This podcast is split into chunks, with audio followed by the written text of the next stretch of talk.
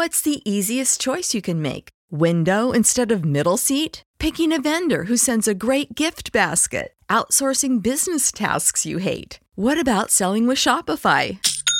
Whether you're selling a little or a lot, Shopify helps you do your thing, however you cha-ching. Shopify is the global commerce platform that helps you sell at every stage of your business. From the launch your online shop stage to the first real life store stage, all the way to the did we just hit a million orders stage. Shopify's there to help you grow. Whether you're selling scented soap or offering outdoor outfits, Shopify helps you sell. Wherever and whatever you're selling, Shopify's got you covered. Sign up for a $1 per month trial period at shopify.com slash try. Go to shopify.com slash try now to grow your business, no matter what stage you're in. Shopify.com slash try.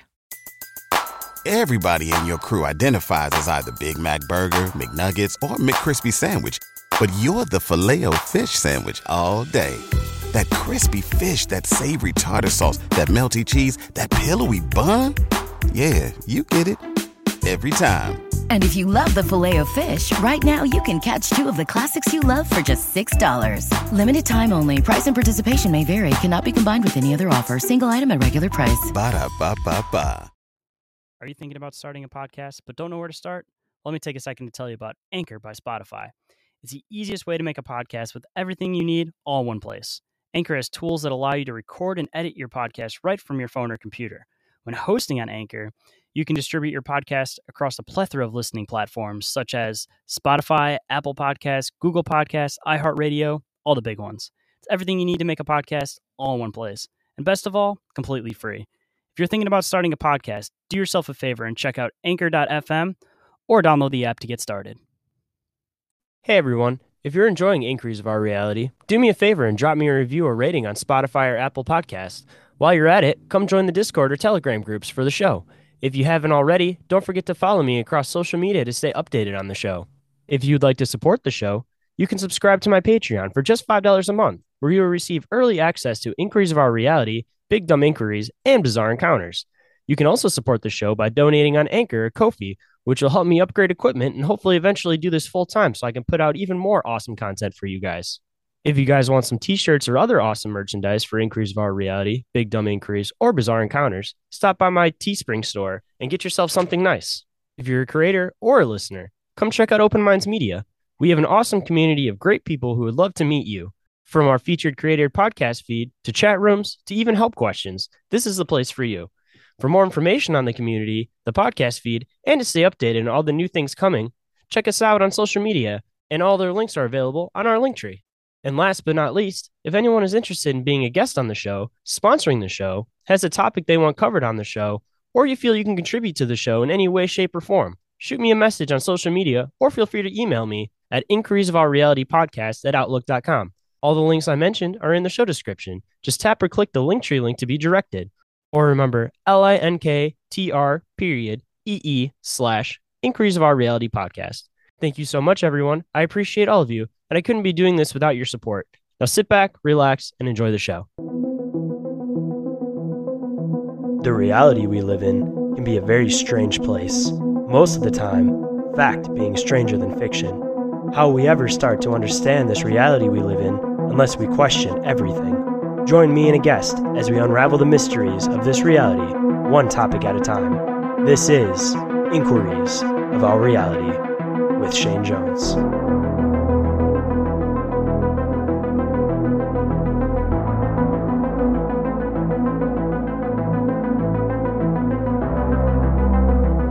Hello, everyone, and welcome to the 71st episode of Inquiries of Our Reality. Today, with me, I have John John. He is a paranormal investigator. How's it going today, man?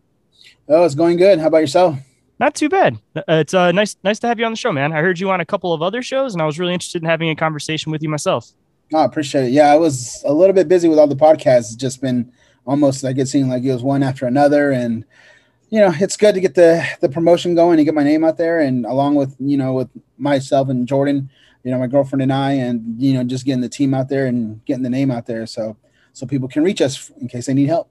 I mean, that's kind of how it goes, though. It's like you pop up on one show and then you kind of go rotation around all the different shows because one person hears you, they're interested, and then it just spirals down from there. So it seems like people will start a show on a topic and then they'll end up running through a bunch of podcasters and they'll take a little bit of a cool off period and then they'll hop back into it again, you know? Yeah, for sure. I mean, it, I mean, if it's, I guess it's, if it's like that, then I guess you must be doing something good, you know, for other people wanting to talk to you. So, you know, yeah, take it as a compliment. yeah, pretty much. Yeah, exactly.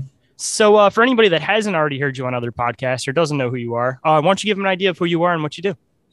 Uh, so pretty much, I'm a paranormal investigator. Hey, you got a Mexican Coke, and I got a Mexican Coke. Look at that. it's the way to go. Got to avoid that high uh, fructose corn syrup. oh yeah. So, uh, paranormal investigator of 25 years um, with uh, Dark Explorers Paranormal, which is the team that I created. Um, and the people that are with me are Daniel Cochran. I can't remember his name. How you spell his name? but uh, pronounce his name. Sorry. Uh, and then my girlfriend Jordan. Uh, pretty much, we've been we handle a lot of residential cases. Uh, so pretty much 98 to 99 percent of what we do is all residential. Uh, pretty much helping people whoever need help in the paranormal, supernatural, and I uh, and I usually just said you know the unexplained, and that could just pretty much mean a lot of things. But um, pretty much that's what we do. Uh, I've studied a little bit of demonology uh, I was getting into the seminary as well, and, and you know, trying to make it more official, so to speak. But pretty much what we do is like handle the darker cases and try to get into, I guess, into the thick of things, you know, when trying to actually solve what's going on in the, inside these people's homes, and whether it be something personal on the land or just something more ancestral, and just trying to figure out and try to get them to get the best help for them. So before we start getting into some of your case stories, which I'd love to hear, uh, what inspired you to go down this path and to start doing this? Was it personal experiences, or was it just certain things sp- park, sparked your interest? Like what what got you going? Um, so like I was literally, I, I mean, I always tell them like I was literally born into this type of stuff. So like when I say that, it means like both sides of my family have like dabbled on on anything and everything, so to speak. So like growing up, I, w- I used like I was really used to like seeing my grandma lighting candles, praying over people, people growling in in the living room, you know, just kind of like that's that was always something that I was just like used to. So like it really just was like second nature. But when I when I got older, I kind of just misplaced all that. And you know, along with the abilities that I have, I was just like, you know what, it's normal for me to be like to hear my name being called at 3 a.m. when I'm walking when I'm at work or whatever it is. But the path that I actually took upon it was just when it became something personal and that I really wanted to work on it. I mean, it, that was probably around like six, seven years ago when I decided, you know what, um, I can't ignore this anymore. And I just need to stop fighting it and just walk the path that I need to walk. But it's always been there. You know, I, some people just kind of stray from the path and you just like venture out on top of the woods and go to the mountains and all this other stuff, and then you're right back on it again. So that's pretty much how it was. But I mean, I had some, I guess, people who influenced me and made me figure out as far as my abilities are concerned. Uh, were like Lorraine Warren and all them. You know, when I when actually growing up and watching the original Am- Amityville, you know, I liked that movie so much, and then I just was like figuring out who was like the you know just finding out everything about it. You know, that's when I discovered uh, the Warrens, and you know, I was just like, you know what, one day I want to talk to them and really, you know, just have a conversation about you know about myself and what's going on, and I just had so many questions, and unfortunately, I never had the chance. But you know, she was literally the one that kind of was just like, okay, I need to figure out what's going on with myself, you know, and and and see where it leads me. But pretty much, I mean, I was literally born into this. It's kind of funny how everybody tries to stray away from the path, but yet you always get pulled back onto it. But yeah. you were talking about some abilities and some experiences that were happening that you kind of had to start figuring out. What were some of these abilities and experiences that you were having that made you kind of come back towards the path?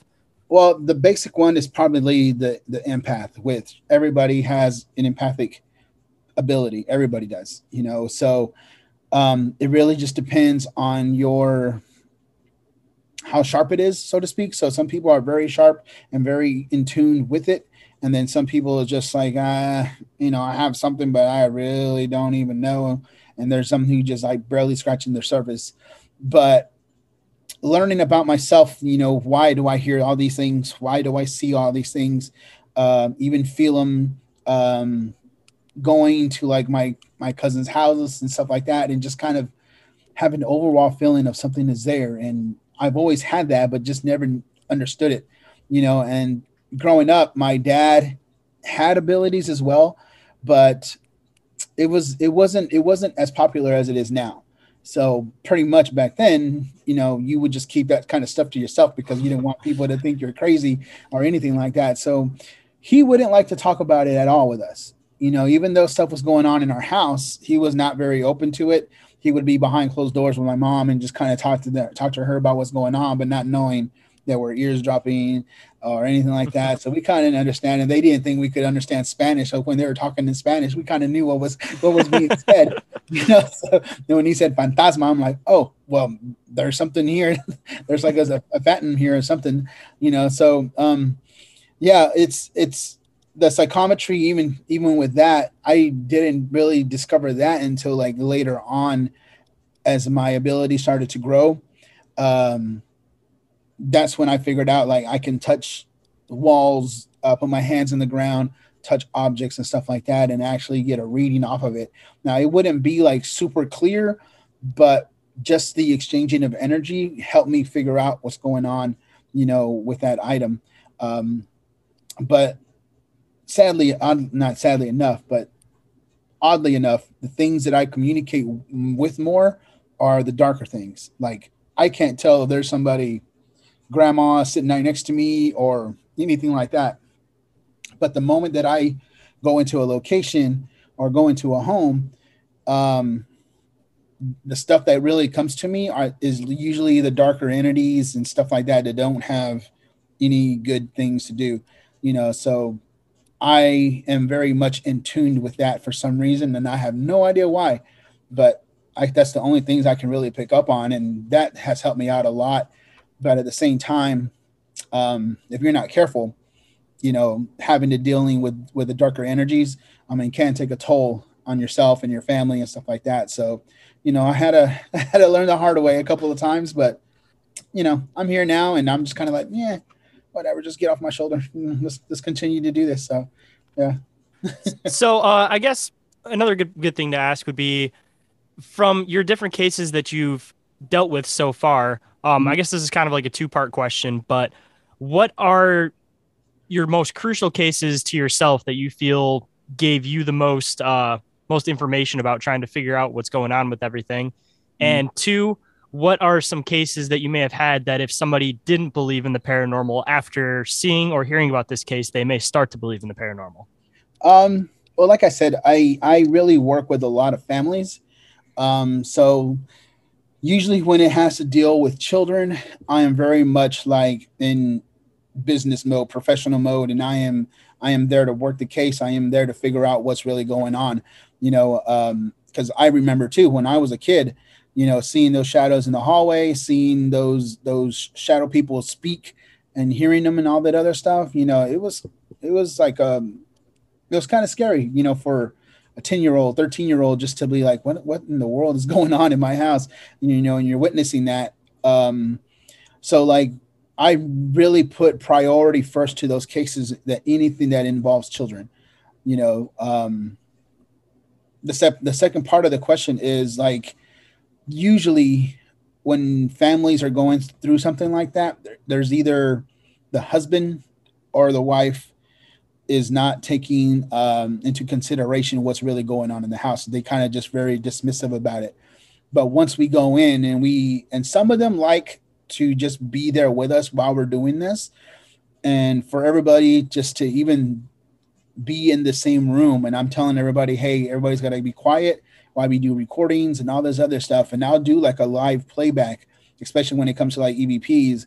I'll do like a live playback and let them listen for it for themselves knowing that everybody was in the room, everybody was quiet, and then for them to hear a voice come out of the recorder, you know, it, it's almost like you can see their mind just go, and they're like, okay, everybody was quiet, nobody was doing anything. This is not pre-recorded, and we're listening to it live. You know, so right away that kind of changes the way they think about just the paranormal in general. But you know, there's there's some people who are just like just super super skeptic and just eh, I don't care if we were in the room or not. It, it had to be from somewhere. Somebody had to say no. You know, maybe it was somebody who was just whispering it, and I'm like, dude. But I mean, usually like in our in our even even in our paranormal public tours, you know, we usually we get a, pe- a lot of people who are firm believers and they just want to experience, and then there's probably like one or two in the group who are just, nah, I'm just here because she dragged me out, and I let them you know do the recordings. I'll let them hold, hold some of the some of the equipment so that way they can get the first hand experience with it and once it starts getting to the when it once it starts getting later on like witching hour and stuff like that and then you know the k2 meters going on the REM pods are going off you know and they're literally just like okay Nobody's over there. This is going off. Something's speaking to me. They're getting touched, and then right away you see you see everything just change. And then at the end of the night, they're kind of like, okay, well, I'm not that much of a skeptic anymore, but there's definitely something unexplained that I can't explain.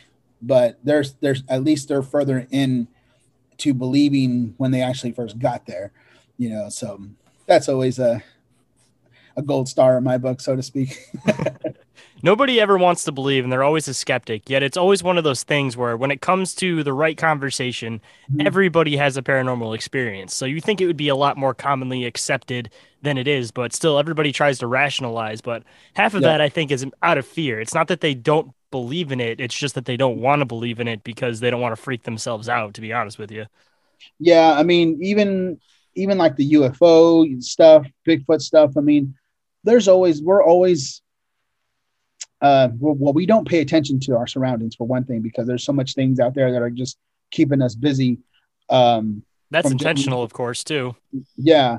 So, like, even when I was growing up, I mean, I'm not very much big into the UFO community only because I'm dealing with like a lot of paranormal stuff. But if I could, I would.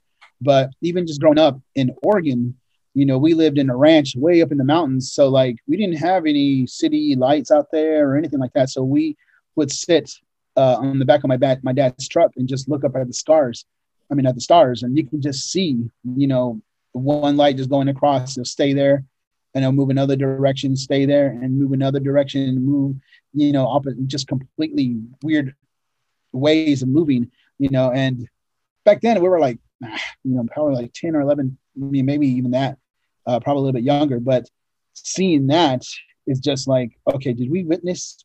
Now I'm thinking about it, and like, did we witness something that's like unexplained? You know, UFOs. I don't know. I mean, considering that that Oregon is kind of like one of the the spots, especially for like Bigfoot.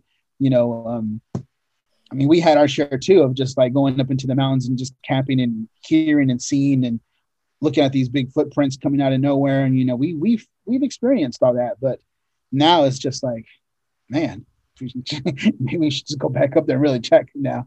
But yeah, I mean, now if you could just go up there to the mountains, you're we're worried, we're worried about what's my social media, what's going on, people messaging me, people calling me, they're not really paying attention and just in in in engulfing what's going on around you and just actually putting yourself into the middle of nowhere and just experiencing that, you know. So you know, I believe a lot of people do experience stuff. It's just there's something going on over here that I need to see that's flashy and shiny. that and it's like a matter of they're not 100% sure if they saw something, so they don't want to report it and then be wrong or be looked yeah. be shunned shunned upon. You know, that's I feel like that's a lot of what it comes down to, especially with like Bigfoot settings and for UFOs, because it's like mm-hmm. how often you look up, you see something strange, and you're like, oh, it's got to be a plane. That's just what your rational mind wants to say, but you could have seen almost everybody could have seen UFOs multiple times, and you just try to say, "Oh, it's a plane, it's whatever, it's this, it's that." Oh yeah, for sure. I mean, that's one thing that kind of gets on my nerves. It's like we are we are literally going out there and trying to figure out if there is life after death, if there is something out there, and then once you capture something that's kind of like questionable and like maybe I should put this out there, right away they put like like literally in the caption like I don't know if this is paranormal and all this other stuff. So that way they don't get any negative feedback. I'm like, dude, we're literally investigating the dead. it's like if they got anything to say, I mean, they should be just like you guys are just weird in general just for going out there. But I mean, who cares if you capture something that you think is genuine, then just put it out there like I firmly believe that I caught something. You know, don't put out there like, um, I don't know if I really caught something, but I'm gonna leave it to you guys anyways to decide. Eh, I, that's just that's just not me. If I capture something, I'm putting it out there and say, hey, this is what I caught. I mean, even the common person though, you could definitely even not use your real name, post something, still mm-hmm. interact with people about what you saw, what you yeah. think you saw, and have no effect on your normal life because you don't necessarily have to link it to everything. So, just an idea for anybody out there that may have some awesome video or some mm-hmm. awesome experiences that they don't want to share. Just do it anonymously. We all want to see what you got. yeah, yeah. I mean, that make burner accounts just for posting unexplained stuff. So I, another good question I always like to ask uh, paranormal investigators: um, mm-hmm. What's some of the creepiest things that you've experienced while doing investigations? Um, the creepiest stuff. I mean, the one thing that I would have to say, which ha- it hasn't happened to me since then, but I had a case in Wisconsin that the I think it was like the second day that I was there. So we went to investigate this uh, this private residential case, and we were there for almost a week and uh, I think it was the second day uh, that we were there. Like I was dead tired, and I fell, I fell asleep in the basement. And the couch that they gave me to sleep on, it looked like a freaking casket. You know, it was it was just a weird shape, and I was like, this looks like a half a casket. Um, just fell asleep on there hard, and then at I want to say it was like super late that something literally grabbed my ankle, and you could I could feel it grab me and then pull me off the couch. And I was like, what in the world? And I I literally was like halfway of my half my butt was hanging off the, the couch. And I'm like, the fuck just happened? You know, I look around, nobody's in nobody's in the hallway, nobody's in the other rooms. Um, the other guy that was with me, he was sleeping upstairs in the in the in the office. So I was like, that was kind of creepy, you know, something because I could literally feel grab my ankle and just pull me off, you know. So but that hasn't happened to me since then, you know. But that case was kind of like a, it was a dark, super dark case, weird in general. Um, yeah, that was like that was a super odd one, but yeah, that that had to be like mo- the most creepiest so far. So far. So I guess kind of going into the other side, before we started the show, you said that you were starting to get into uh, like exorcisms and doing that type of stuff. Mm-hmm. Um, what's some of the weirdest um, things or the things that make it so that you believe in it the most that you've experienced as far as like dealing with exorcisms? Well, the exorcism part, I was even part of. I was when my dad used to do them. I was always around, so I got to witness them even when I wasn't really part of them. So, like, for me starting to do them, it was not as crazy as it was, you know, as somebody would think about it. and Like, oh my gosh, I'm doing my first one nah, it wasn't like that for me because I I've seen them. I know what they are. I know what they can do. I know how the people act. So I was. It was just a matter of me um, getting the words right, staying focused, um, knowing where everybody is at behind me. If everybody's on the same page, and that way, so that way I'm able to do what I have to do, you know. But the exorcism part, the and the minor rites, you know, that was just that was just like second nature. You know, it really didn't think too much about it. I just knew what I had to do. do you think that uh, all of these exorcisms are d- demons, for example, or do you think that it's possible that they could also be other like dark beings trying to pretend like they're demons? Well, so let's let's get this uh, a little bit straight. So, um, when it comes to like exorcisms, that means it's like those are very rare and then those exorcisms that, that client that person has to be almost well has to be fully possessed um, so that's that's that's the whole exorcism in a whole um, basically but minor rites are pretty much when somebody is being attacked uh, when they think that there's something that's on them that they know it's not really them but they just feel off sometimes um, that is a minor rite. So I'm pretty much will go and let's just say I'm going to your house and I would pray over you. And when I would pray over you, I would try to remove those attachments that are on you. So that way it doesn't get into the possession part, the exorcism part. So that's it's almost like a prelude before it gets starting there. You know, so a possession when you actually have to do an exorcism, you know, when somebody is full blown, it's very rare to find somebody who who's who's like that. But as far as minor rites are, are concerned, I mean, uh, we probably do those.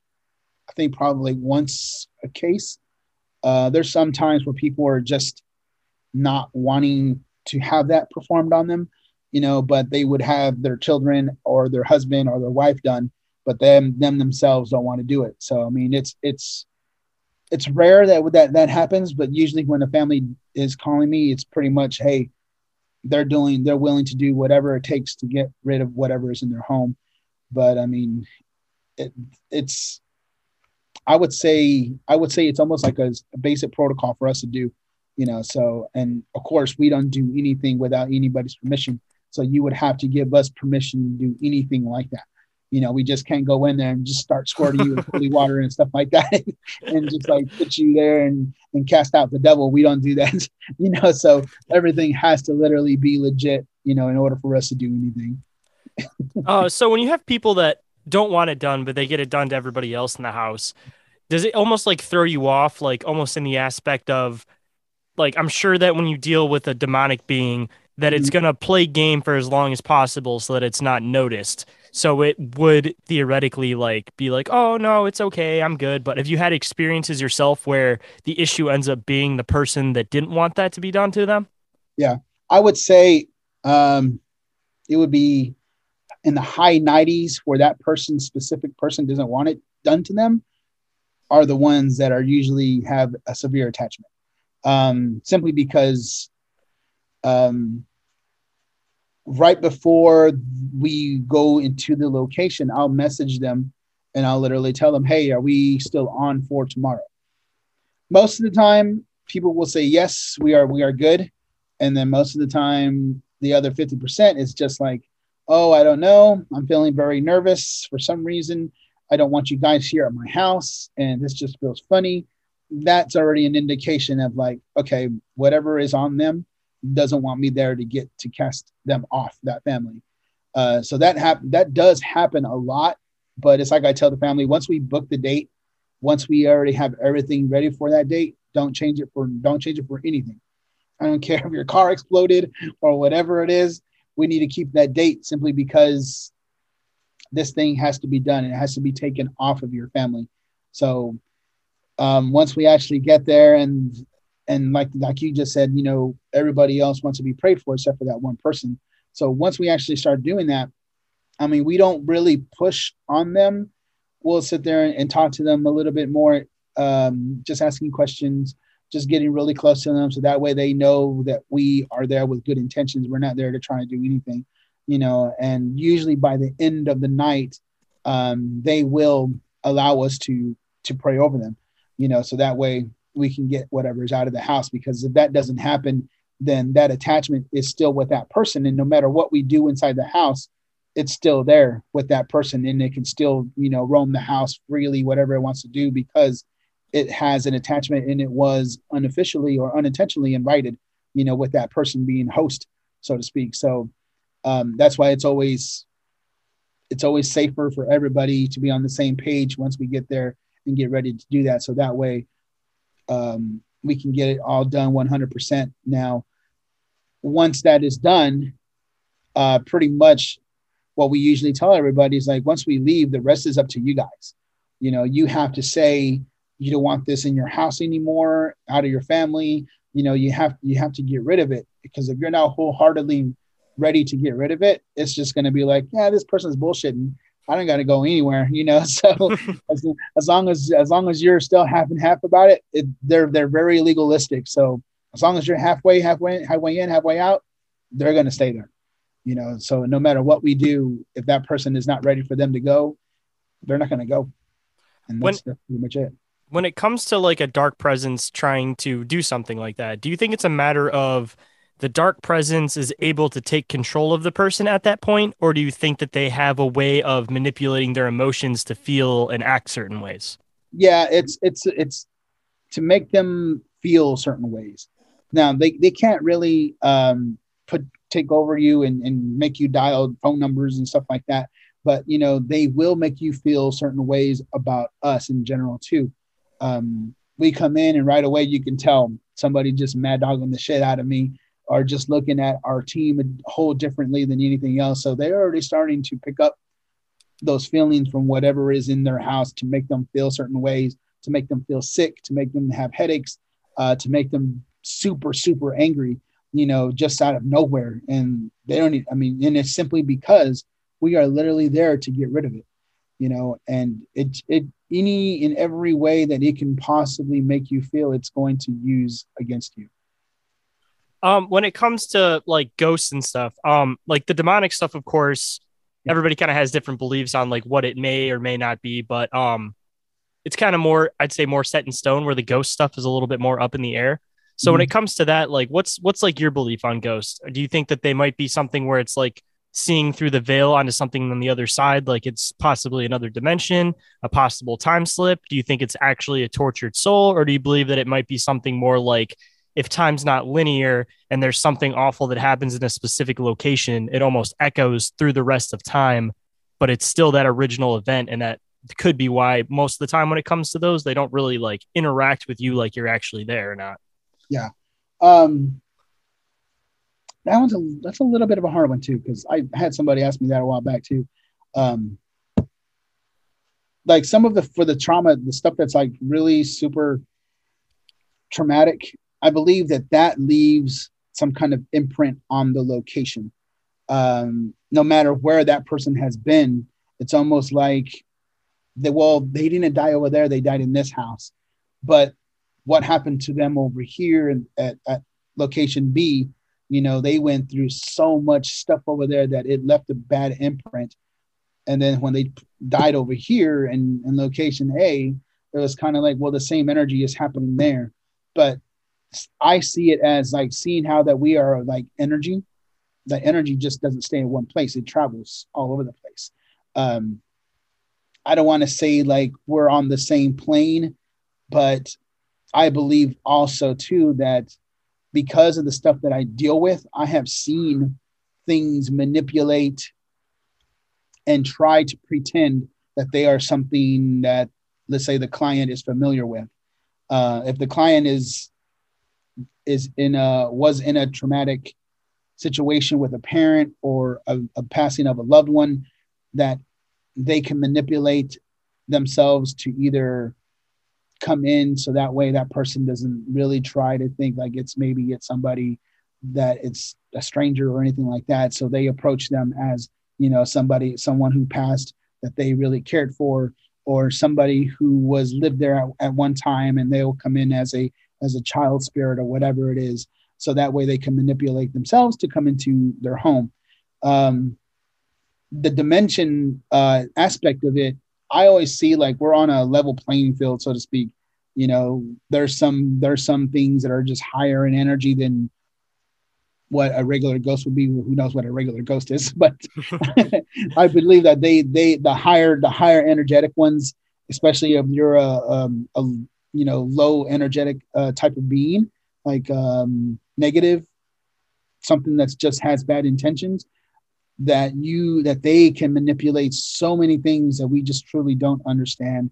Um it's it's i, I mean to me i mean I, I like i said we've we've had so many cases where it's just like we would think it's one thing and then we would step back look at what we caught and then it's just like what the hell we, we never came up with something like this before or it's just a different twist on something that's old you know, um, like EVP recordings and stuff like that. Like it's almost like on the same playing field, but if you have like a camera and a recorder going on at the same time, I'll get in the same room on the same place. I can put them back to back like this.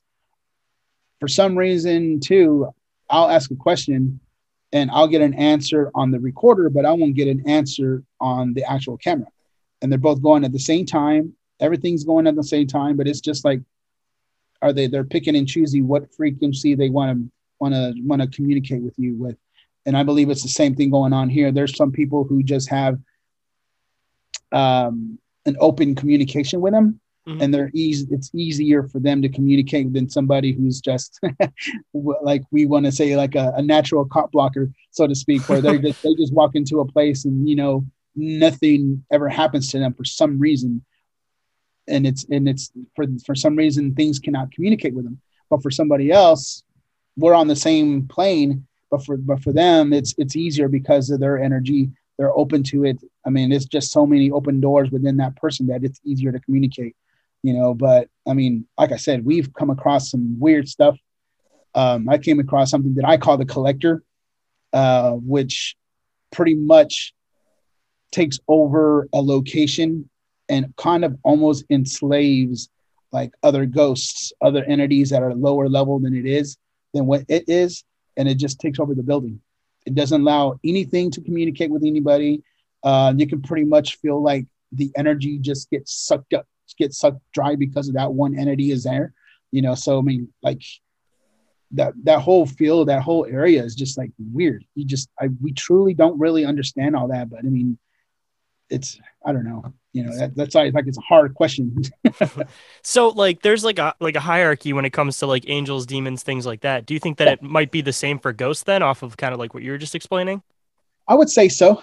I would say so. Um I believe there's some people who may have passed away who were um, um why does everything have to do with with, with drama and trauma and, and traumatic and stuff like that but i mean like how the level of how bad their trauma was kind of yeah, makes yeah. how strong their energy is so it kind of lifts yeah. them higher up that line yeah pretty much you know so i just i that's the part i'm trying to understand like even when i'm just talking to you about it like why does it have to be so traumatic on how they passed in their life have to be for their energy to be so high you know why can't somebody just be like like right now as we're talking you know there's always a person who walks into a room who's just their energy demands you know, to be looked at, to have a conversation with. That person is always like the spotlight inside that inside that room. You know, every, everybody knows somebody like that. So why can't that be the same way in the afterlife? You know, somebody who has just that energy, just just to have it.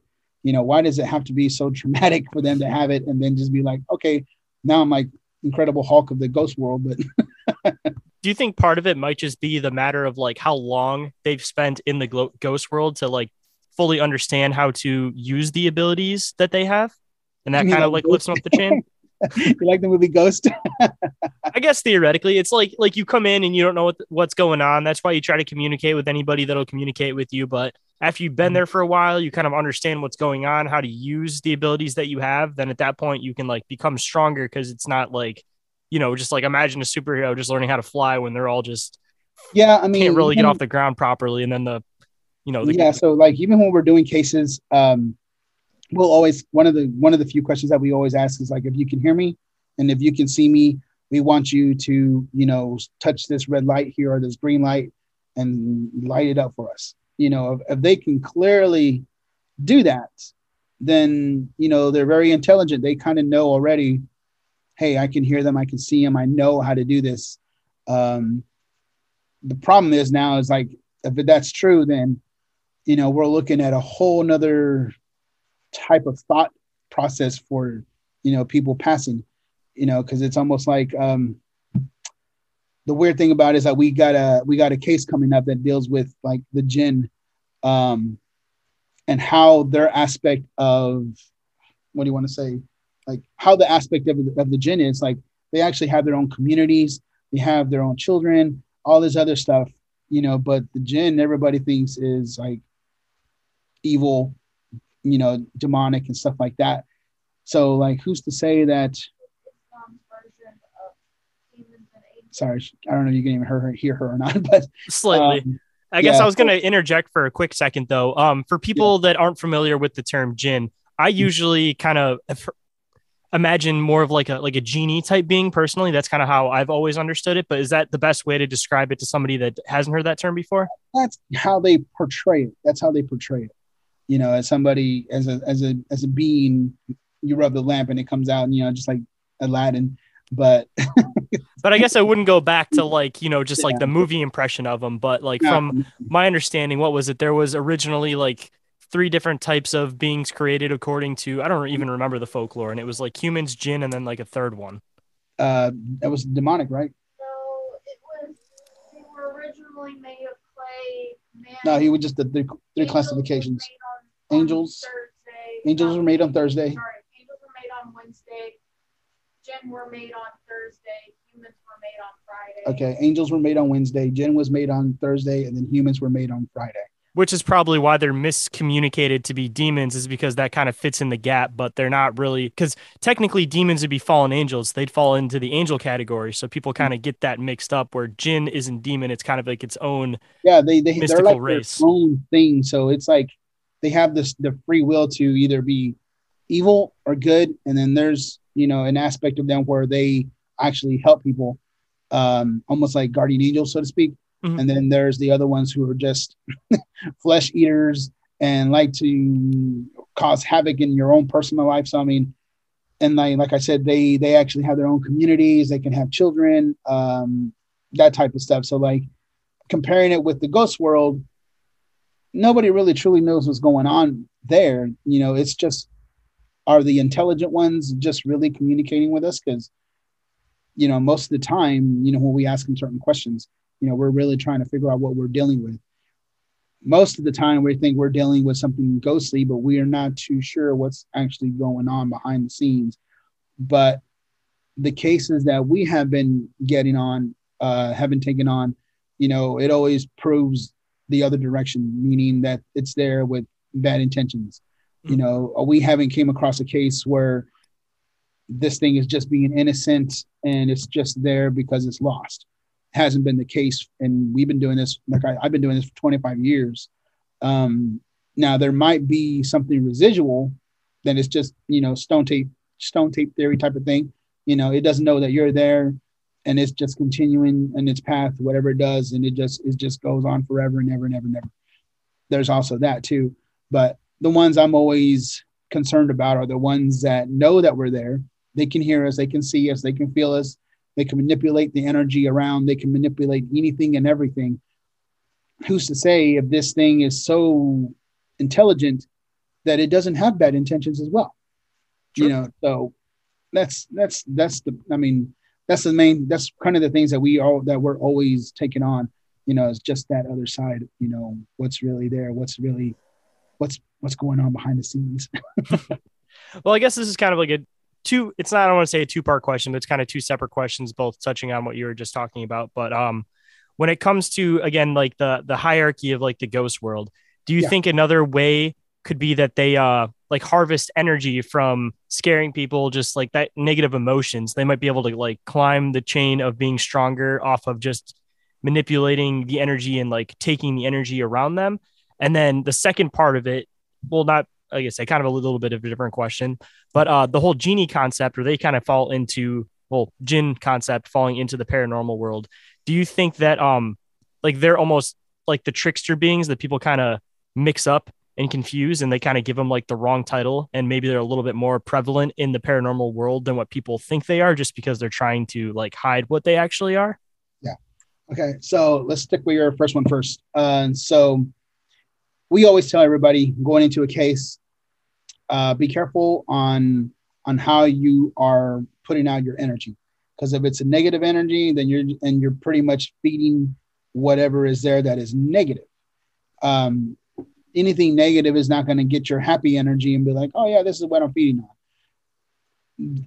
With with that type of stuff, we're always concerned about um, manipulation of feelings and stuff like that.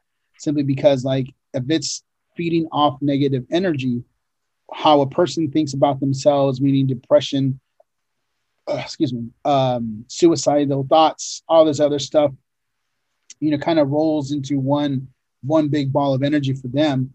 Because they'll And- take it and then they'll try to amplify it, correct? To try Yeah, like if yeah. somebody has a little bit of it wrong with them, they'll try to just ex- expand it as much as they can.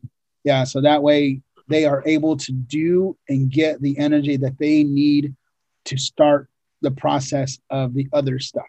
Meaning, um, once somebody's already starting the process of like um, being depressed, getting oppression, getting away from people, not wanting communicating with anybody. You're locking yourself up in the room, closing all the, closing anything and everything to you. Um, the thoughts come in. You're always fighting with family. I mean, all that negative stuff, it starts getting into a big ball, and pretty much that thing, whatever's there, is feeding off of that.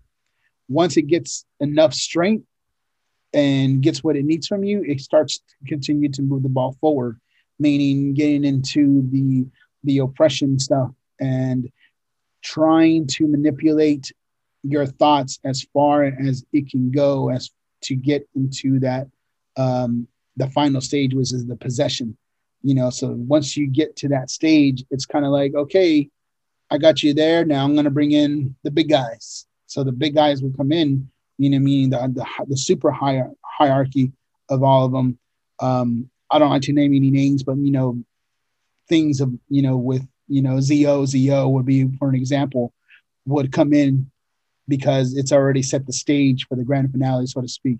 But it had to take it had to take something lower lower end to get you to get you to that point to push on your buttons to make you think um, that nobody loves you to make you think that nobody cares about you that you're you're here alone all that other stuff. So all that negative energy is just it's just getting saved and saved and saved until it gets you to that point. Um I guess before you pull too far from that, just a little quick question. Do you yeah. believe that the things that preamped for the big show get some kind of like reward for doing that? Is that is that like possibly their motivation for doing that? That's a good question because I really don't know. I really don't know because like um um I don't know if they get like some type of reward or they get that would be that would be that's that's actually never nobody's nobody's ever asked me that before. So I really don't know. I but, mean, being um, a tortured soul, I feel like yeah. it would definitely be better all mm-hmm. around to be trying to possess somebody rather than be in hell itself. So just off of just yeah. being having the ability to possess somebody, I feel like it's already a better set way of living than being in hell. So that's that might be the reward all on its own. It's just not yeah. having to be in hell.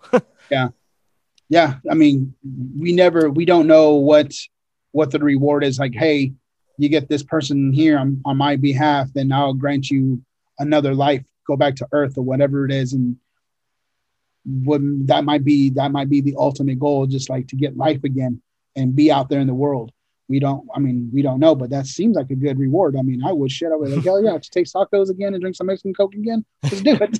Hey i mean if they're tortured beings to begin with and they're already messed up people maybe they get amusement out of torturing people more. So like the other side of it is rather than being a tortured soul you get to be one of the souls torturing the souls. Yeah exactly. I got you. Yeah. But um that's i mean i might i might i mean i have to look into that. I have to really dig to see if there's like some type of reward for that because I don't think anybody's ever talked about that. Or even just like a climb up the hierarchy chain, for example. Yeah, like who knows what it might be. Up. Yeah, because I mean, we know the, the the top tier guys, but we don't know who's in charge of the. Uh, oh my gosh, it slipped my mind. Um, legions. So like we don't know the how the the tier works on as far as legions go. You know, we know everybody else. We know the generals, the mayors, and all this other stuff how it goes into that. But once it hits the the legions, like how does how does that work? You know, so who knows about that part? Um, the jinn, um, can't remember what what was the question again on that part.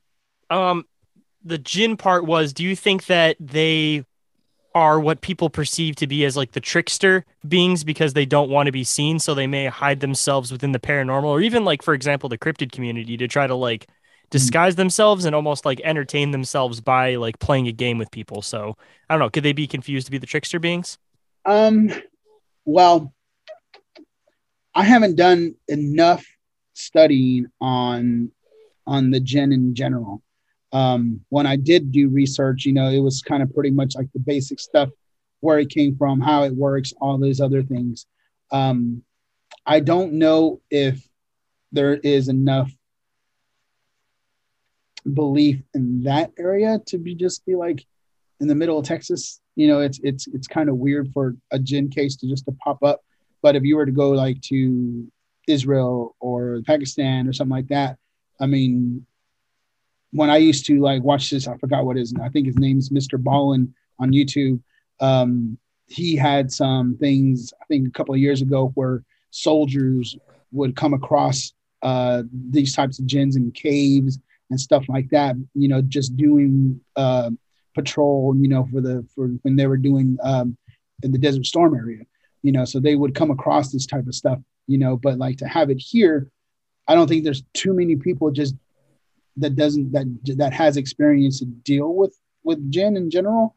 But I mean, if it is like something like cryptid, where it's just like like Bigfoot and just gets shits and shits and giggles for what it's doing, mm. you know, um, man, I I don't know, uh, simply because you know there hasn't been enough of that here to really just fall back on, you know, to get that experience, to get that evidence, and try to figure out what's really going on. Hell, I think Bigfoot has more evidence than the jinn does, especially especially in the states. I haven't I haven't heard of it, you know, in the states really.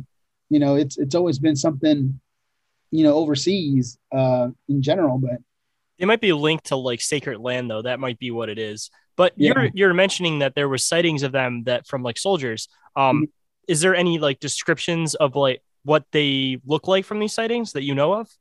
Um, well, from what I have been, what I've what I've researched, um, it's almost like they are skinwalkers.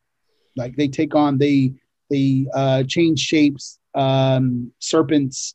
Um, I do know that one of their one of their enemy is like wolves for some reason.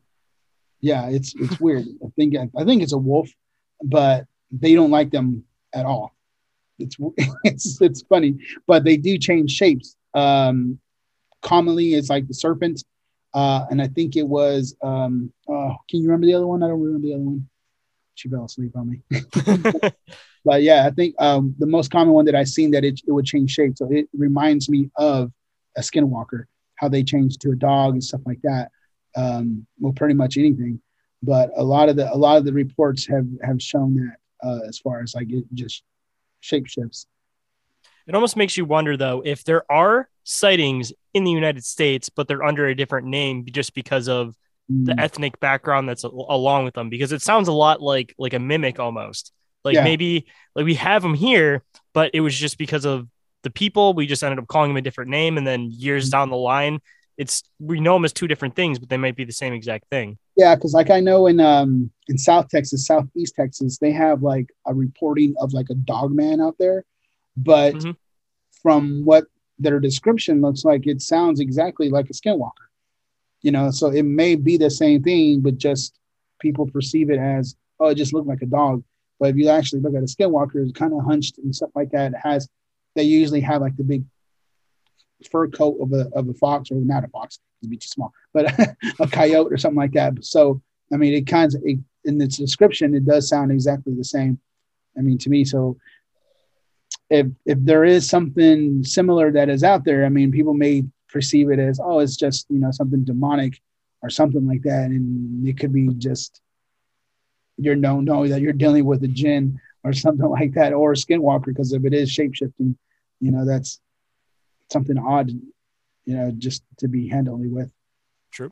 So yeah. uh, you mentioned them earlier in the show, but um, I personally had experiences with shadow people, so I always like to ask, um, like, what do you believe shadow people are? Do you think that they're some type of something paranormal? Do you think that they're a totally different type of entity? Like, what what, what do you believe that shadow people? I believe that it's a different type of entity. I don't think it's a I don't think it's a ghostly figure. Um, the ones that I've always seen uh, when I go to locations have always been like you know, just from the peripheral vision and stuff like that. Uh, rarely have I seen some that would just literally walk in front of me um, on the super dark cases that I have investigated, the ones that literally that are literally in front of me are kind of like the ones that don't just give a shit. they know they they they know like, hey, if I do this, I can scare the crap out of you just by walking across. Um, now the ones when the ones that I seen when I was when I was 13, um, it literally woke me up from dead sleep because I heard conversations. Um, so I get up and I'm on on my uh, bunk bed and I'm on the top. I get up and I start walking to the to my living room and my living room has like this big uh, window there, and right in front of it is the street lamp and on the side. So like my mom had these um, thin curtains, but not so thin where it would, and not so thin, but it would it would still kind of. You still Uh, see light through it. Yeah, yeah, you can still see light through it. So like when I went into the living room, the two shadow people that I was looking at were very slender, and then their neck was long and skinny, and then their head kind of just pointed up, and they were actually talking, and I couldn't understand what they were saying. But now that I'm like I thought about it as I grew up, I was like they were they were talking in tongues. The way that they were sounding, it was just like very alienish and just it sounded like backwards. But they were literally having a conversation, and I, course, got scared, and I went back into my room.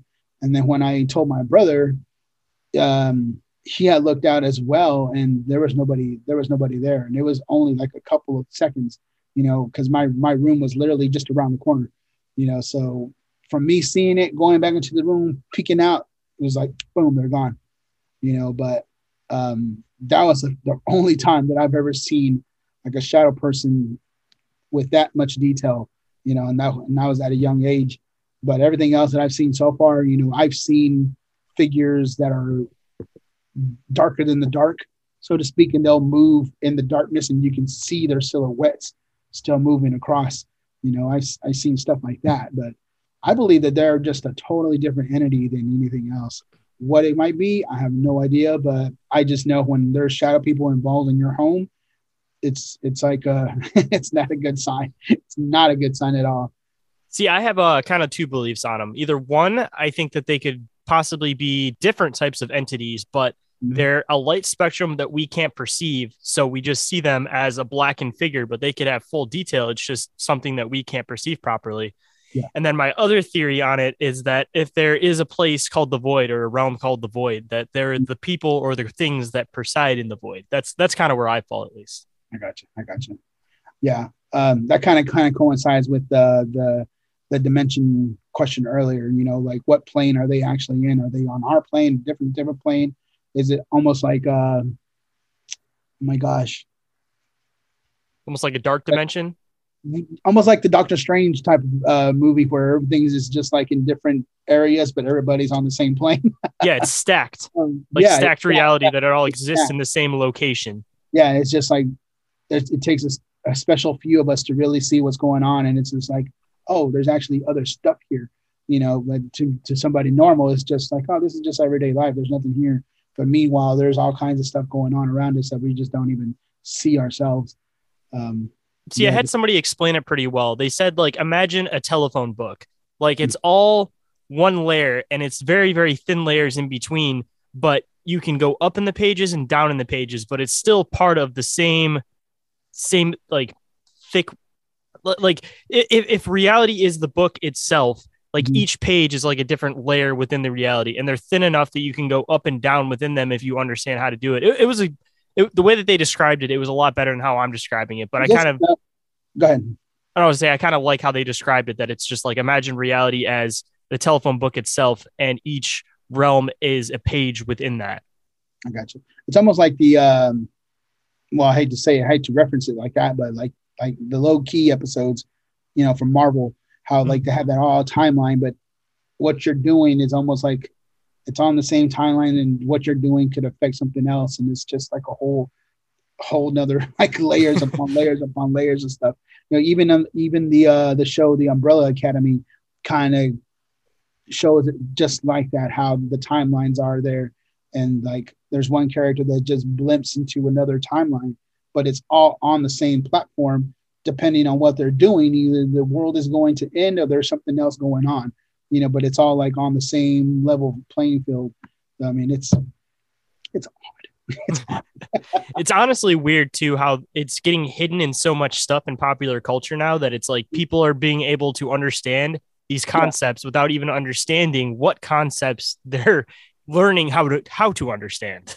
yeah it's it's it's funny because like it would take it would have to take like a movie to for you to be like oh yeah never thought of it like that but okay i get it now you know just i literally reference like marvel comics just to just to make it easier just to clarify it It makes you wonder if it's like intentional to get the secret out or if it's like it's somehow just manifesting itself and then it just ends up becoming a good analogy for it like Mhm. It's almost like that concept of like being used as a vessel to create something without understanding what you're creating you know? Yeah yeah yeah. It's uh like the hidden messages and that used to be in music and stuff like that. You know Hmm. subliminally they would have something in there where you're just like oh you know i feel i feel this way now. But put that record or that vinyl backwards and it has like a different hidden message in it and stuff like that. Just- yeah it's just like i don't know. That's how i feel like it is. It's it's, it's literally like in hidden in plain sight from us you know we don't really see it until we're ready to see it you know and once we're there it's just like oh shit i see it now. Um, it's kind of like information you know it's you're not ready to you're not ready to receive it unless you are ready to receive it and then it starts making sense. Then you can't go back after that. You can't go back after that. You start seeing that horse and that weird looking puzzle there It's like oh shit there's a horse and a frog and a pony and all this other stuff things on facebook. So uh switching gears a little bit you also mentioned that you do paranormal tours. Um what are some of the locations you go to? Why did you pick those locations? And if anybody was interested in going on some of these tours like where where would they come and do these tours at? So um, the ones that we are doing now this year, um, simply I picked those because of the of the activity that's in them. Um, the first one that I want to talk about will probably be like the bookseller. The bookseller is very old, a lot of history in it. It's downtown Temple. Um, there's been a lot of stuff going on in that area in general. And it seems just like every single time that we have been in there, something new happens, something brand new, new energy, um, when we first went in there a couple of times, uh, and I investigated this place for a while, and I have never experienced any type of disembodied voice at all, at all. The entire three or four years I've been there, just maybe last year, it was like our first, very first one that happened, and it, we were literally close together, so it, we knew it wasn't any one of us, but it was literally around the corner, and it was like no, and we all of us heard it we were like, what the hell? And I was over here thinking, like, that's never happened before in our building. That's never happened.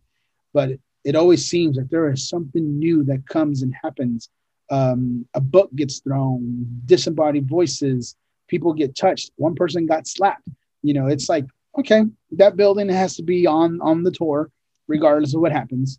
Um, is there a backstory to that specific building yeah, so like it used to be a speakeasy uh, back in the day, and uh, it also used to be a brothel as well, along with it. It's it's it's kind of it's kind of small, but I guess back then they had like I don't know how they did it, but they had seven stores inside it divided off.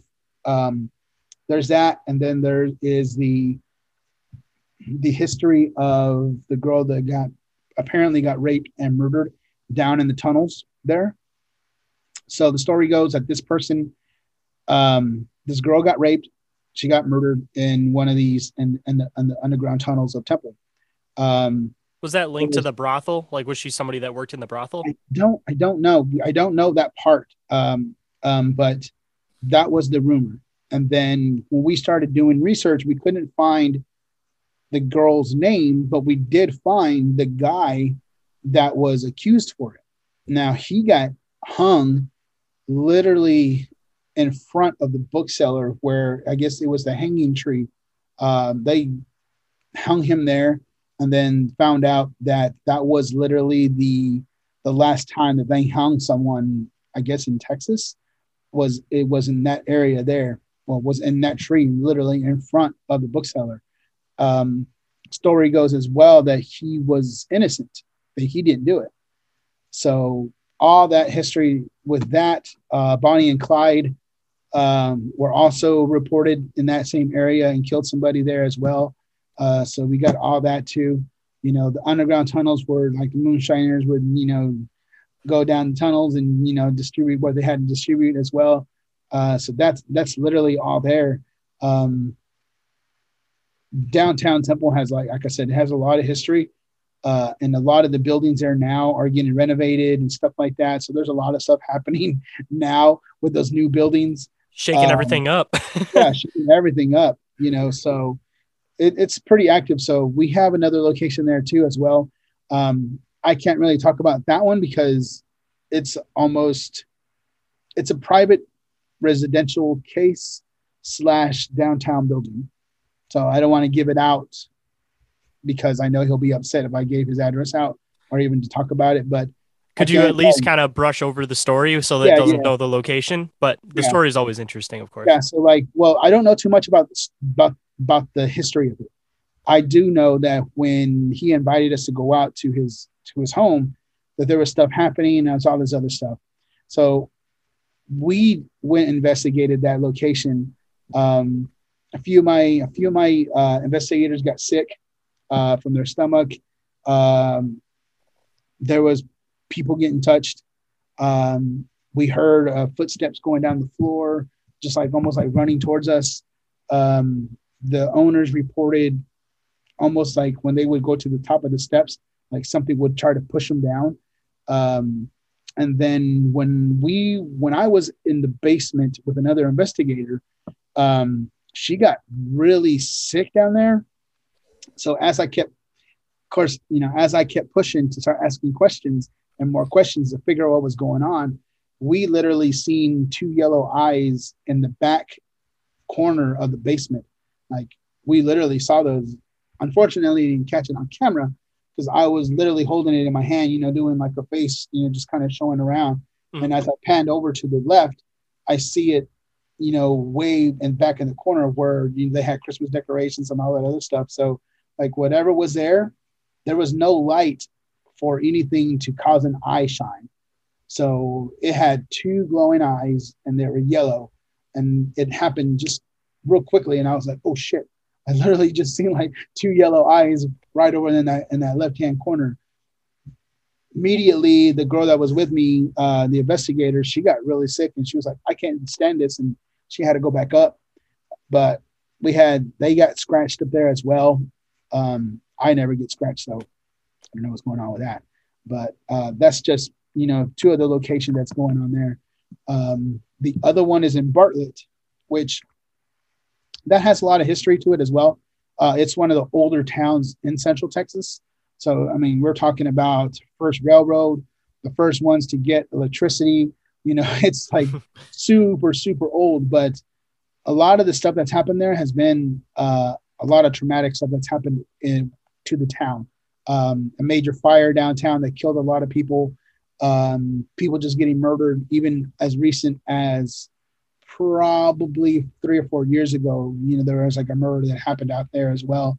Um, the first time when I went out there was somebody was reporting seeing a big shadow run into the rooftops of downtown, uh, and it was actually chasing after this person. And then he put it on a he put it on a community chat.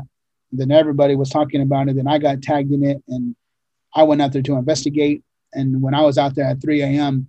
by myself, I saw like this big shadow person um, dart off from left to right, and it was probably about nine foot tall, maybe 10 foot tall. And it was just like a slim figure just ran across the hall. I mean, not the hall, but the alleyway.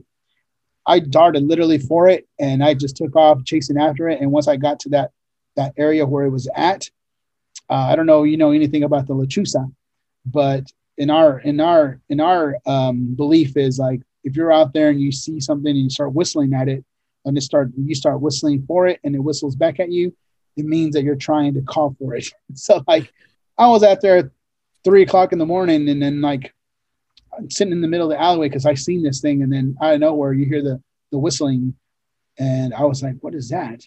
And I'm just like paying attention, and then I hear, and I'm like, "Oh shit!"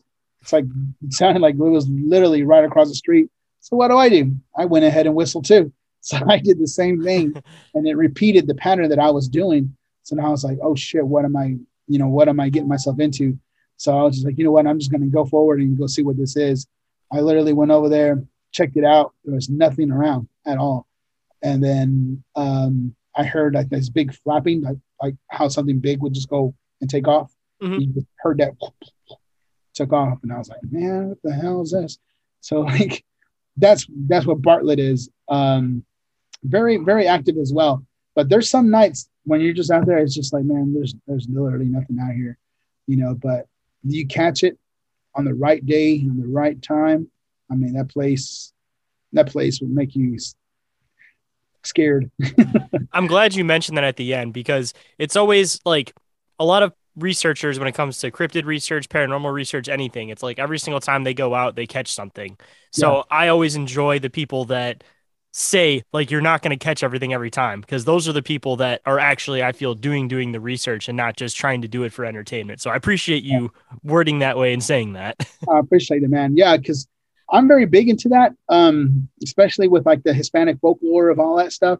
You know, I know there's like Bigfoot and all that other stuff out there, but like um, what I'm want to try to do after, I mean, I don't know, I don't know why why I said after, but like when I get extra time to do it, uh, I want to create a small little series that is dedicated to nothing but the Hispanic folklore of like La Chusa um, La, La Llorona, uh, stuff like that, that our culture is dealing with that nobody really talks about. But it's just like, oh, don't go to the fucking river at two o'clock in the morning because the, the crying lady is going to grab you. You know, I've literally gone out there to like small creeks and stuff like that just to purposely see what's going on out there. I mean, yeah, it's totally different when you're out there by yourself and the water is just like going super quick and you're out there whistling and crying for it and yelling for it to come on out and you hear like splashes of water just out of nowhere and you're like what the fuck you know it's, it's, it's, totally different aspect you know but oh man it, it gives you a big rush. But like yeah you just we nobody really has stepped into that area of of the hispanic folklore. You know i mean everybody gets into like the jersey devil mothman bigfoot stuff like that but never really into the hispanic stuff. You know it, it's some of it you know is kind of scarier than you know the mothman and stuff like that you know so I was gonna say I'm familiar with chupacabra, but I'm not too too familiar with a lot of these other ones. Uh, do you mind yeah. just throwing a couple of them out there that I may not yeah, have heard of, so just because I'm interested? The lechuza is pretty much a Spanish word for witch, but with us, it's almost like the witch takes on an owl, and usually it's like a it's a it's a I don't want to say I don't want to give a description, but it's pretty it's a pretty good size owl. Um, usually they are white, which kind of coincides with the the alien aspect, you know, with the big white owl and stuff mm-hmm. like that that people usually see. So it kind of falls into that same category, but it's almost very different. So the the witch kind of shape uh, shape turns shape into uh, the big owl. Now, when it whistles for you, it's pretty much wanting to communicate with you and drag you in into the, the woods deeper.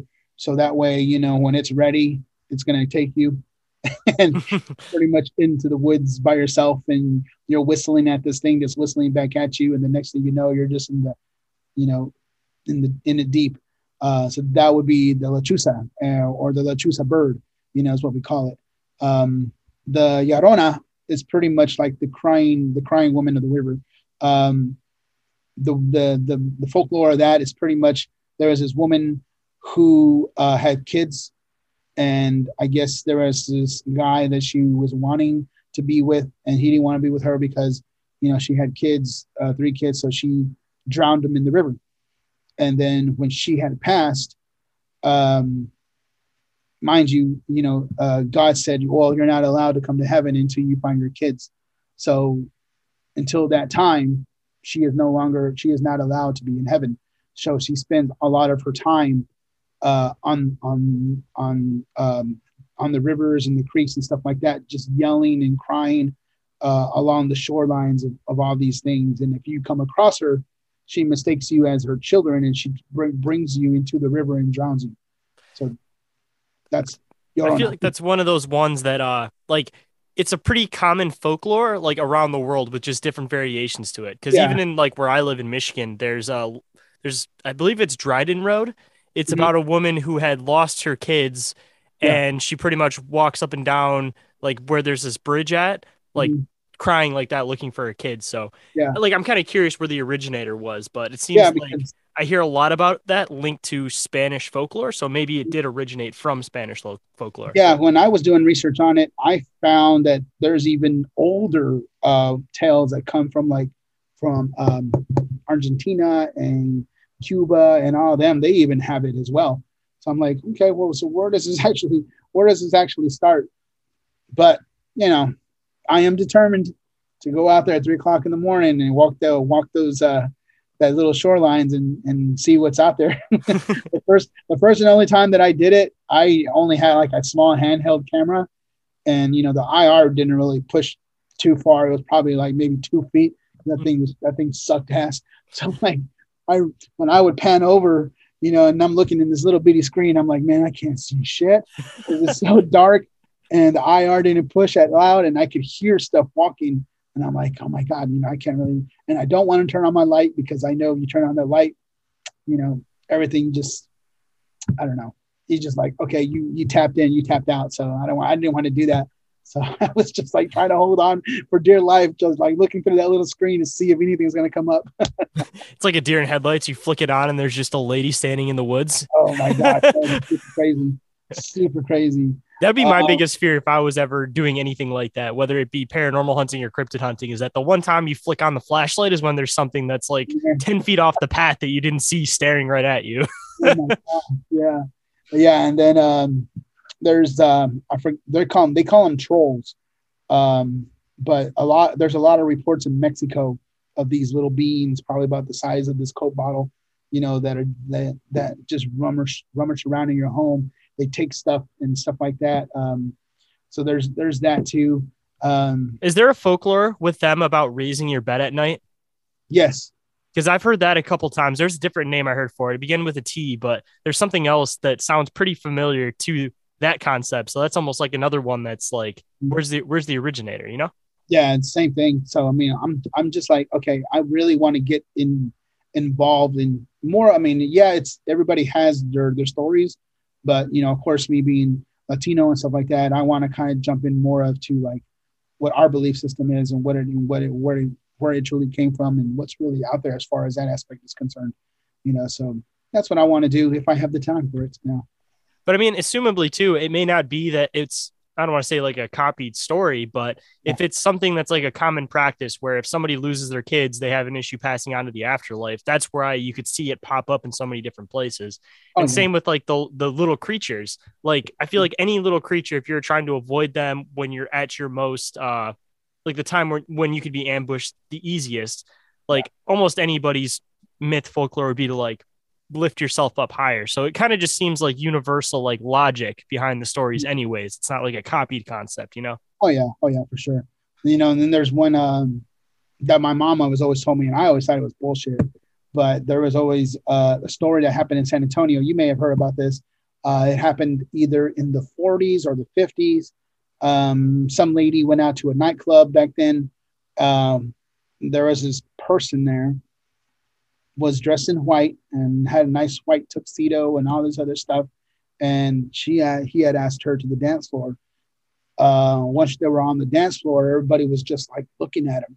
And then she backed away to see that his feet were goat's feet and had a long tail in the back of him, but he had the whole bottom was all goat and the, t- the rest of him was like a man. And a lot of people say that that she was actually dancing with the devil. Um, that was like that's an old folklore as well. But I've heard that that there's an actual location where that happened. So like I'm like I'm ready to go whenever whenever I got time. I want to go to this location, figure out what it is, and go actually go out there and all this other stuff. I mean, see, I mean, I link that to like the either the Goat Man, mm-hmm. like cryptid kind of concept, yeah. or two, I kind of link it to uh like pan possibly, or like some type of like pan like being. Yeah, yeah, I got you. Yeah, so I mean, back in those days, I mean, who knows, 40s and 50s. I mean, there's been some strange shit back then that nobody was recording at all. So who knows to who knows what it was true or not. So, but I mean, I want to go check it out. I want to see what's there. I mean, honestly, though, back in the day when it came to newspapers, I felt like one that was kind of like the start of when they first started kind of coming up with stories to spark people's interest. But at the same time, they were a lot more open with stories where you would see reports of giants, you'd see reports of all this different, all these different things that they try to hide in the media now. Yeah. so like it could be on either side of the spectrum where it's complete honest truth, or mm-hmm. it was a story that they made up to get people to start reading their newspaper. But I'm really, really hoping that it's on the side of them just saying exactly the facts without the manipulation of like I'm going to get in trouble with by our sponsors if I publish this story. Yeah, because I mean, even even my grandpa would talk to my my mom and my about stories about um especially in this area here where I'm at now like if you see a small little flame in the middle of the woods uh, that's an indication of there's buried treasure there. But the thing is with that is like the people from Mexico, the, the Bandidos and all them would actually go and bury the treasure and then decapitate the horse and put the horse's head in there and all this other stuff. And then they would curse it. So then whoever finds it will literally get stomped to death by something or ghost or, horse. yeah, yeah, ghost horse or something like that. So like there's that, there's um the story, which I think the house still stands, but there's also a story that my, my parents told me about um my uncle who my who my my parents were were when my dad was a kid, uh, they had a lot of he had a lot of brothers and sisters and stuff like that. So they were playing tag or something like that. And then as his brother was coming around the corner, he saw his brother get his arm up in the air and was literally getting pulled into the wall. And as he was getting pulled into the wall, his brother, my dad, went over there and grabbed his ankle, and the other kids jumped in and were literally all pulling, and they couldn't like stop that thing from pulling them into the the wall. And then finally uh, it let go but it literally took all of them you know to like not to to to, to keep them safe.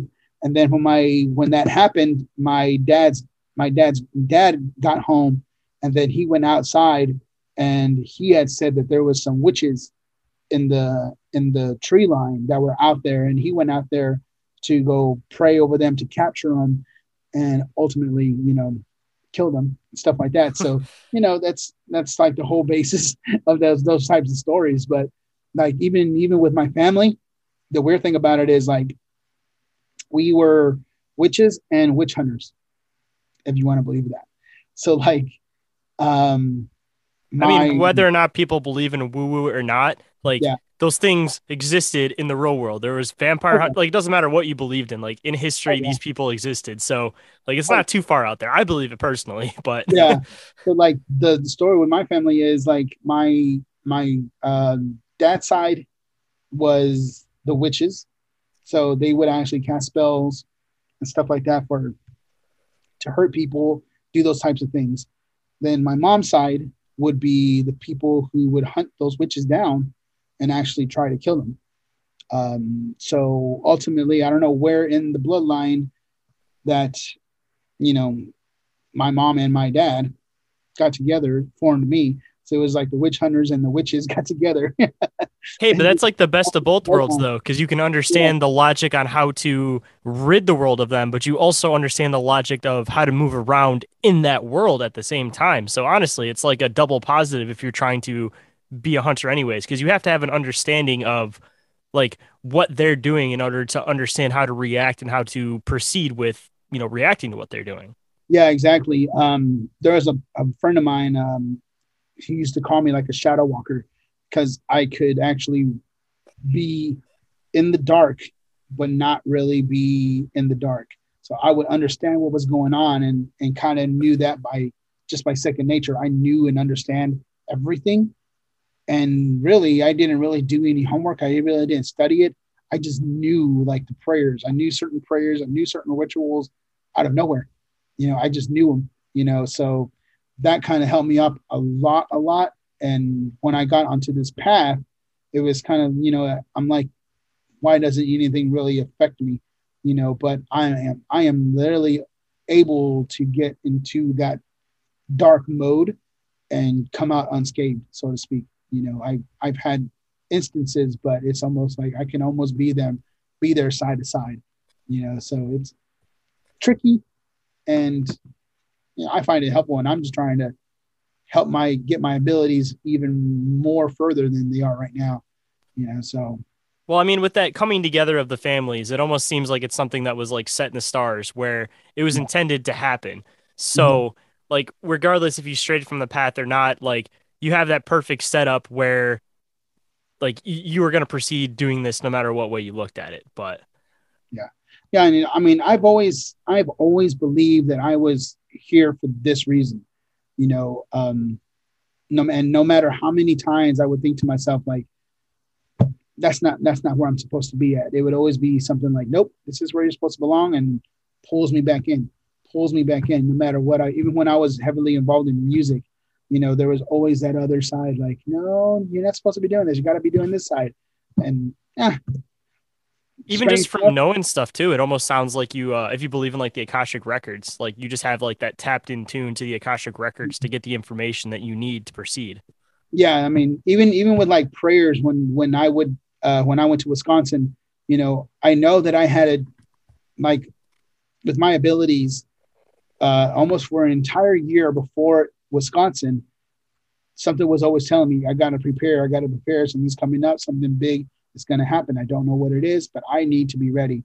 So, you know, I did study the Bible, but it wasn't not certain prayers. I wasn't actually Googling for like, you know, what, what type of ritual, what type of prayer. So I need, I just didn't know. I just knew like the basic stuff and I just knew I had to get prepared for something, you know, but once we actually hit Wisconsin, it was just like something else was just like, nope, we need to say this prayer.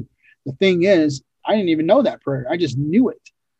It was just like, okay, I got to say it this way, and I got to do these things.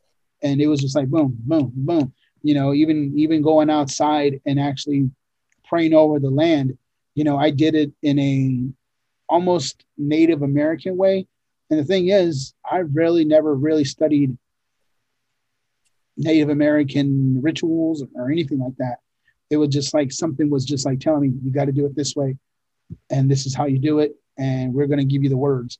And it was just like flowing just coming out of me and i was like i don't even i really didn't know you know but like a lot of the information that i do know it's just like i just know for no apparent reason and i know it and that's just i'm just going to go with it so. It almost I, shows that there's good beings out there that I believe are giving you this information and helping to protect you, and that's why you come back unscathed. So just having yeah this information just kind of like shows that there there's a dark side to everything, but there's also a light side to everything that's still existing within the same space as that dark side of everything. Oh yeah, yeah. Because like even with like the negative stuff, um, the way my abilities work with them, it's almost like they are giving me their playbook, and I'm like literally reading it. I'm like, okay, it's going after this client and this family member, this family member, this family member, and I'm like literally, and I'm literally picking up on anything and everything and I also have the ability to to also unmask whatever that entity is. So if it's coming to you like your cat, and I'm sitting there and I feel the attachment off your cat, it's almost like I can peel its its mask back and kind of see for what it really is. And once I get to that point, it's like the whole energy in the room changes because now it has nowhere to run. I know what it's doing. I know what it looks like. I know what the game plan is. I know exactly what's going down and they do not like that at all. And you know, I feel sorry for the people that are in there with me during that part because once it gets that point, that to that point, it's almost like okay, I'm going to unleash everything on you and whatever's in this room. And for me, um, it's almost like a very spiritual battle there. Um, for other people, they're either getting scratched, they got a severe headache, they just can't be in the room anymore, they feel dizzy, they're throwing up, uh, whatever it is that they're going on. And I'm literally just like, boom, with it, you know, and I'm, I'm, I'm battling with it in my own way. But um, it's, it's odd how that works. So I, I, like I said, I think because of that ability, I'm able to understand what's going on and get a deeper understanding of what the being is, what the entity is, and what it's trying to do you know so it's i mean just having an understanding of them makes it so it's harder for them to manipulate you altogether to begin oh, with you know? Oh shit yeah. I mean i've been to some of these places and i'm just like i'll literally put a, a put my hand on the floor and i'm like i dare you to cross this and i challenge you right now. A lot of people don't even do that but i'm like i challenge you to do this. I challenge you to push me. Challenge you to scratch me. I challenge you. I am challenging you. I want to see what you're made of. I know you're saying the demon word on the evps but I bet that you're not a demon. I bet that you're you're acting something totally different, and it ne- never reacts, never reacts with me. It's that tortured but, soul trying to play that card to get like you Yeah. said, the big show in there. That's what it is. They're Oh, trying yeah. to pretend like they're the big show, but they're not. Yeah, but then there's some cases just like wisconsin um, where i did that and i literally felt it come right up to me and breath uh, its breath was like so heavy and so um, the heat on it was like something i never felt before it almost felt like the nostrils were probably about this big on each side and it was just like you know Did it had I- like a smell to it? As weird as that sounds, but it, it did. like it a- had like a it had like a rotten smell to it, you know. So I I knew what it was, but um, that whole energy versus other stuff that I have felt, not comparable at all. Not comparable. That's why I tell people, um, you would know truly when something demonic is in your home because what that energy brings is like you'll never experience it. You know, it's totally off. It's it's it's just a whole nother it's a whole nother feeling you know um when people say like i have a demonic in my house i'm like 90 99% probably you don't have what you think you have and then we go in there and it's usually something totally different but does it give power to it? Just assuming that it's stronger than what it is.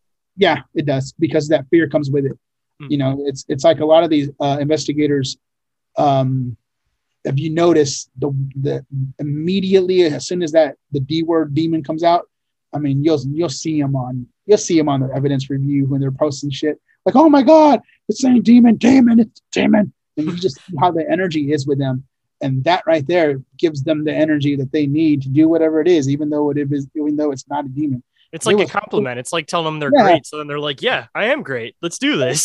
I am Lucifer. yeah, but I don't. I'm I'm just like, yeah, if you are, I want to see you do something. Do something to me. Let's see. And I'm literally challenging. it. Let's go. Come on. I know you're not. I know you're not. And that's why the other side don't like me so much. They they truly don't like me so much. so uh this has been an awesome conversation, man. I'd love to have you come on my other show eventually too. And uh, that one's Bizarre Encounters for anybody that isn't already familiar with it. So I'd love to get into this other side of stuff. And I also have my co-host on that one, so we can get two more sides of questions and stuff. Cool. But as far as today goes, I always like doing uh, words of wisdom from the guest to the listeners. So if there was any words of wisdom you could bestow on the listeners, what would it be? Um, don't believe everything that you hear, and always trust your intuition. That's that's one of the biggest things that I tell everybody. Always trust what your intuition tells you, because without that, it's almost like you're walking in blind and doing everything blind, even though there's something telling you, "Hey, don't do that." You know, a lot of people just don't pay attention to that part. You know, but I always tell my clients, especially people who have abilities and they are just learning about themselves, I tell them don't ever question what your intuition is telling you. Always trust yourself. Always trust yourself. You know, so that would be my words of wisdom right there. I'm sure I've said it a million times on the show, but I'm one of those people that always trust my gut feeling and it's Mhm. never steered me wrong. Like just having a conversation with somebody in the first like 30 seconds I'm talking to them, like Mhm. I can tell if there's somebody that has something off about them or if Mhm. there's somebody that's like a true person and kind hearted. And every single time I've ever made that assumption right off of like that gut feeling I get, it's never been wrong. So like for me it works, for you it works. oh, yeah. anybody else that hasn't just listened to yourself, you start doing it because you never know where it might be and you're never going to find validity in it until you actually take that leap into trusting it and then you'll start noticing that it is right yeah i i 100% agree you know it's it's something it's like um this last podcast that i was on he had asked me what's my favorite piece of equipment you know that i like to use? I said immediately myself. You know i can't if i don't trust the situation and something's telling me that it's off like okay i need to trust what's going on within me telling me myself hey dude um you need to watch out for this person or watch out for the environment because there's something going off here that it's going to end bad if you don't if you're not on your p's and q's you know. So i always tell everybody you go into a location and something is just off you know step out reassess should you really be there or not? You know even if it's just going to the grocery store if something's telling you hey don't go today. Maybe you should trust yourself and not and don't go. You know who knows what what could happen between your apartment or your home going to the store you know um It's like that thing where you get delayed for five minutes and then you go to that place and there's a car accident on your way. Like if you left Yeah. five minutes earlier, would you have been in that car accident? yeah so like a quick story um so my girlfriend had bought us some uh, mixed martial arts uh, tickets for a fight that was here in in in, in the bell county area. Uh, she spent a lot of money on him and um just for some reason you know we were just like we were off that day. It was just like i don't think we should go. Something just feels off.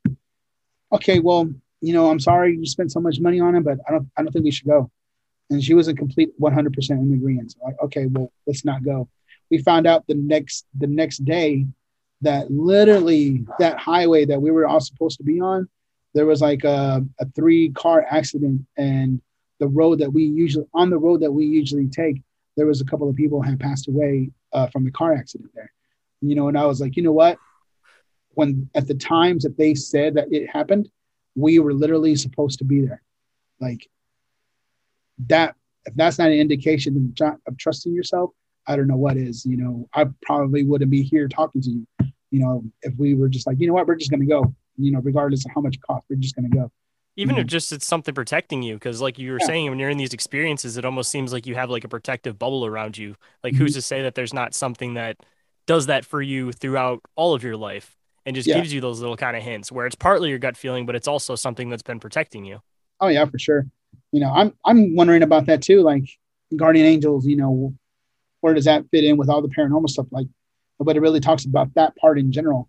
It's almost like well what's haunting these people? What's torturing these people? But what's also protecting these people too? What's going on on the other side? We don't know you know because nobody's really digging in deep on that situation you know unless you had like some um, close near death experience where you can actually say something about it but It's one of those what- things you can never really bring back the information until you can't come back. oh yeah oh yeah i don't want to get there i mean i've been there like maybe twice but i don't want to be there again and even if you're on the other side, straight communicating with somebody that completely understands everything you're saying, it's still like 80% of the world is still going to be like, oh, that that's just bullshit. You know, they're still Oh, yeah. like throw it Mhm. off, even if you were giving them the information, you know? Oh yeah and there's a lot of people will still do that regardless you can give them a whole novel of like this is all factual they're like nah, is it really though like, come on man yeah, you go into ancient cultures and they have these full books written about about how to pass through certain areas in the afterlife, all this stuff. And it's like intricate knowledge that's been passed down for generations and generations. And people are just like,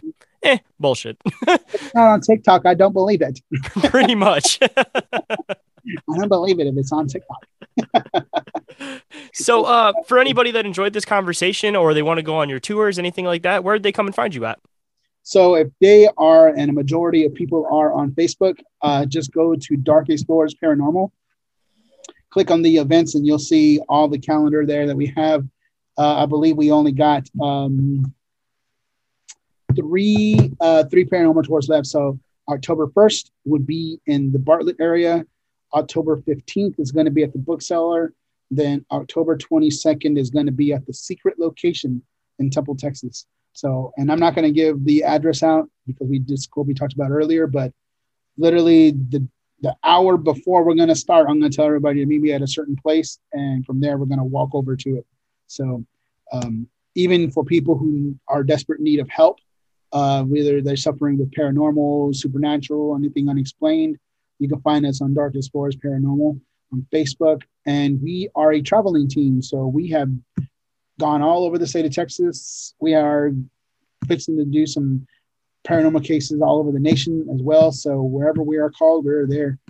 Um, other than that, I mean, just find us on YouTube as well. If you want to see some of the some of the scary stuff that we have captured, it's on um, Spooky Boy Paranormal on YouTube. And I'll add all the links down in the description too for anybody to- that wants to come check it out and make it quick and easy for you. So I appreciate you coming on today, man. It's been a great conversation. Oh yeah, I mean, there are some hard questions there because there are some stuff that I was just like, man, what do I really believe on? Because like sometimes the the residential cases are very time consuming, and we usually get like three a week, you know. So like, j- just to even think about some of the cases that we're taking on, and you know, I really don't have time for them, and just like really sit there and like analyze and review the evidence really detailed, you know, like I used to. So like when you have the question like you're like, hey, is everything on the same plane? I'm like, um, I want I, I want to say I have the answers for it, but at the same time, like I haven't really done the actual homework to really determine where does it all fall. Oh yeah. But once I do, I'm going to come back to you and be like, dude, this is what I got. and that's why I got to have you back on again in the future. I mean, oh, like kind of where I got the name of the show, Inquiries of Our Reality, is because I'm a very weirdly inquisitive person. So like yeah. I can take pride in asking some of those questions that mm-hmm. kind of like stump people for a second. So that just means that I did my job right and I got you to think deep, which is kind of the whole idea oh, of the show. yeah, because somebody asked me that, like I said, a week ago. And back then I was kind of like, okay, I gotta think about that. And then you ask me again, I'm like, shit, I gotta really think about that. but I mean, next time I'll have Jordan on too, and you know, she's she's very inquisitive as well, and really is a deep thinker on some of this stuff, and goes at it in a different aspect uh, of the paranormal. You know, I'm more of like the gun ho, like, okay, you need me there, I'm there, I'll jump in and I'll take care of this. She's more of like, okay, let's really do some research on this and figure out what's going on. You know, I'm kind of like with my big Rambo gums like on each hand, like, let's do this. so let's go. Get to the chopper. hey man, any team is better when you have two totally different mindsets though. Because if you have two people oh, yeah. thinking alike, you're not going to mm-hmm. get nearly as much done. So like there's a reason you guys came together. There's a reason why like your parents oh, yeah. came together the way they did. Like it's all set in stone. It's all intended to happen for a reason. And oh, yeah. I'm sure that combination of you guys figure st- stuff out that the average person wouldn't be able to figure out just because of having two different mindsets. Oh yeah. Oh yeah. Yeah, she's she's very much my my well what's the Sherlock Holmes reference? Any other way. I mean she's still she's, she's not my my Robin, she's still Batman in the other dimension. So I'm Batman and she's Batman A, two, B, whatever you want to call it. Multiverse Batman. Multiverse Batman. There you go. That's what she is. So yeah. So, uh, for anybody that enjoyed the conversation, definitely go check all of his stuff out. Super interesting. And uh, I guess keep a watchful eye out for both of them popping on Bizarre Encounters. And I hope you enjoyed the conversation and have a great night. See you in the next one, everybody.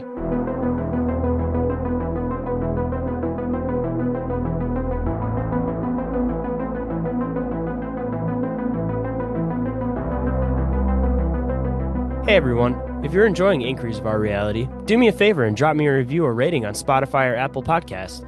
While you're at it, come join the Discord or Telegram groups for the show. If you haven't already, don't forget to follow me across social media to stay updated on the show.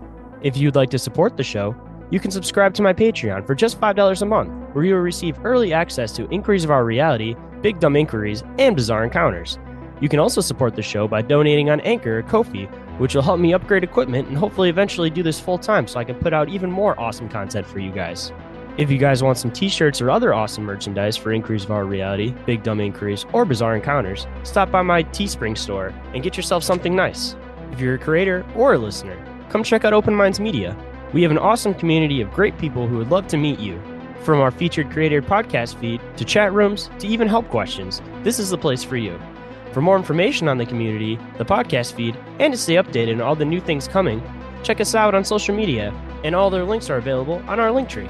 And last but not least, if anyone is interested in being a guest on the show, sponsoring the show, has a topic they want covered on the show, or you feel you can contribute to the show in any way, shape, or form, shoot me a message on social media or feel free to email me at inquiries of our reality podcast at outlook.com.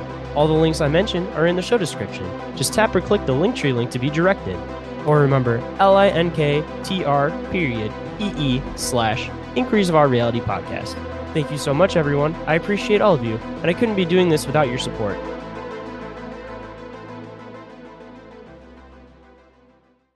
Say goodbye to your credit card rewards. Greedy corporate mega stores, led by Walmart and Target, are pushing for a law in Congress to take away your hard earned cash back and travel points to line their pockets. The Durbin Marshall credit card bill would enact harmful credit card routing mandates that would end credit card rewards as we know it. If you love your credit card rewards, tell your lawmakers hands off my rewards. Tell them to oppose the Durbin Marshall credit card bill.